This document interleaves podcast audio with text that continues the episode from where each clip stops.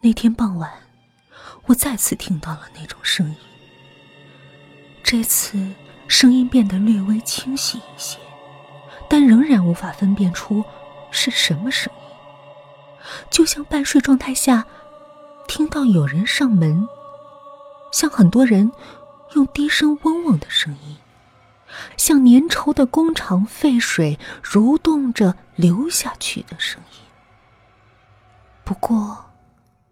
有一点可以肯定的是，那并不是什么好听的声音。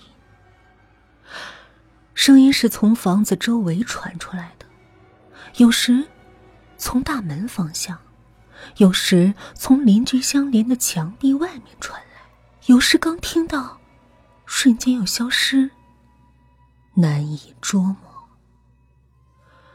不过，随着时间的流失。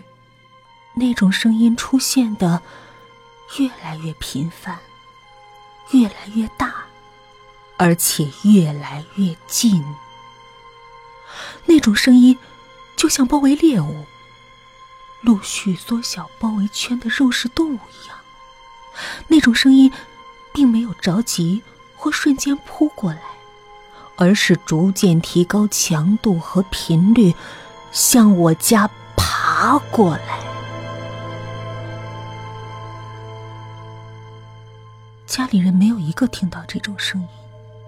一想到只有我一个人在听任何人听不见的声音，我更加害怕。声音越接近，那种气氛的浓度越来越强。我明明知道毫无用途，但还是跟父母讲了那种声音的存在。当然。家人的反应是一致的，看来我们孩子耳朵要好了，竟然能听到别人听不到的声音。大家都这么认为，没有人在乎奇怪的声音。我听到了有人从屋门进来的声音，回头看，房门依然是关着的，声音很快停了下来。我望了半天门。把视线移向了别处，这次，声音又从天花板上偷偷的出现了。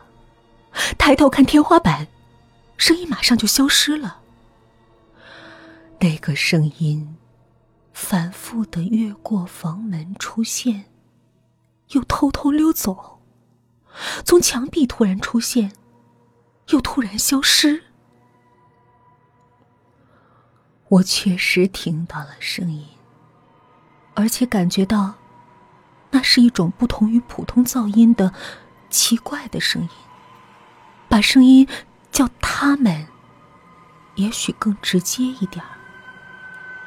他们，令人联想到群体活动的肉食动物，令人不快，令人毛骨悚然，而且带有浓厚的攻击气氛。一听到这种声音，我就想尿裤子。我不想听，但捂住耳朵照样能听到。他们就像肉食动物一样，跨入了我的家。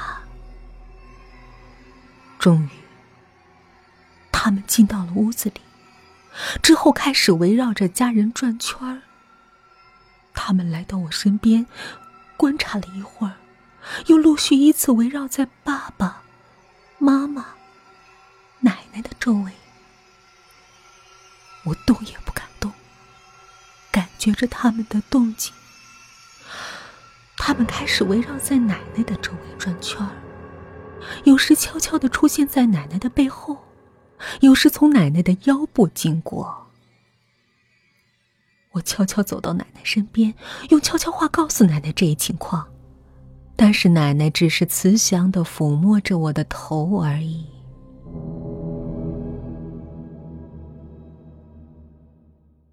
第二天早晨，奶奶突然病倒了，大家都认为是老年病，可是我知道，是因为他们。奶奶的房间和我的房间只隔着一面墙，我听到奶奶的房间里不断传来他们的声音。他们气势越来越大，偶尔还传来肉食动物为了吓唬猎物而发出的咆哮般的巨响。因为墙对面的他们，我晚上觉都睡不好。看着被他们纠缠的奶奶，我却帮不了任何忙。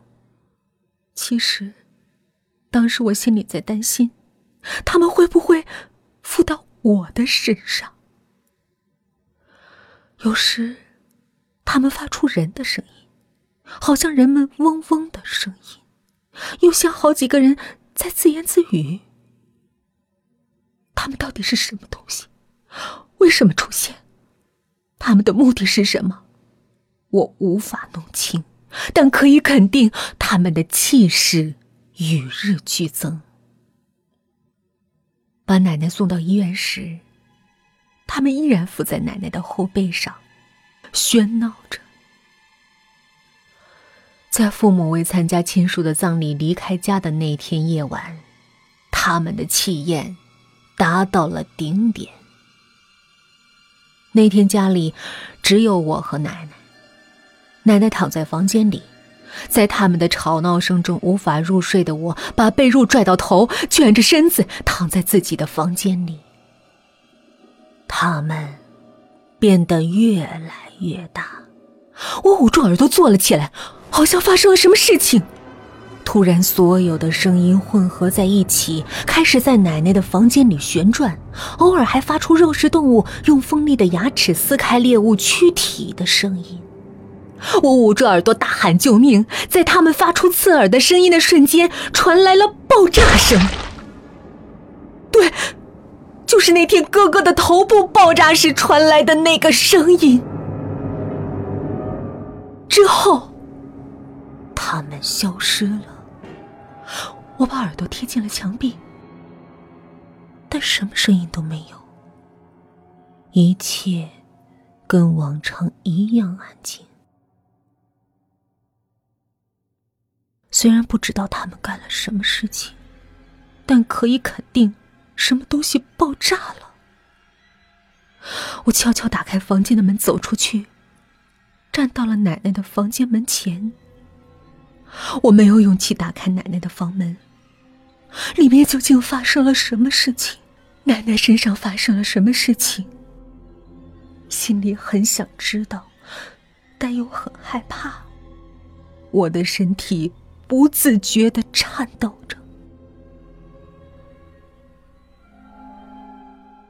打开奶奶房间门的一瞬间，我好像看到了满地的血。和像那天哥哥的头部一样扎开的奶奶的头部，但那是幻觉。我看到的是闭着眼睛躺着的奶奶。奇怪的是，奶奶的嘴大张着，脸部一点血色也没有。与其说是苍白，不如说是发绿。韩奶奶，奶奶没有睁眼。不知为什么，我心里希望奶奶不要睁开眼睛。我担心奶奶睁开眼睛，我身上会发生更可怕的事情。我走近奶奶，轻轻摇晃肩膀。我把手贴在鼻孔下面，感觉不到任何气息，号脉也感不到脉搏的跳动。奶奶去世了。办理奶奶的葬礼时，人们都说是喜丧，的确如此。我奶奶一直健康，只病了几天就安静的去世。当然，依我的经历，奶奶的死绝不是寻常的。从那时刻开始。我确信，他们的存在。那不是幻觉，也不是恢复听力的前兆，那只是只有我能听到的杀人的声音。我不知道那家伙来自哪，为什么只有我能听见？他们为什么要啃噬人的生命？自从奶奶去世后。这些奇怪的声音变得更大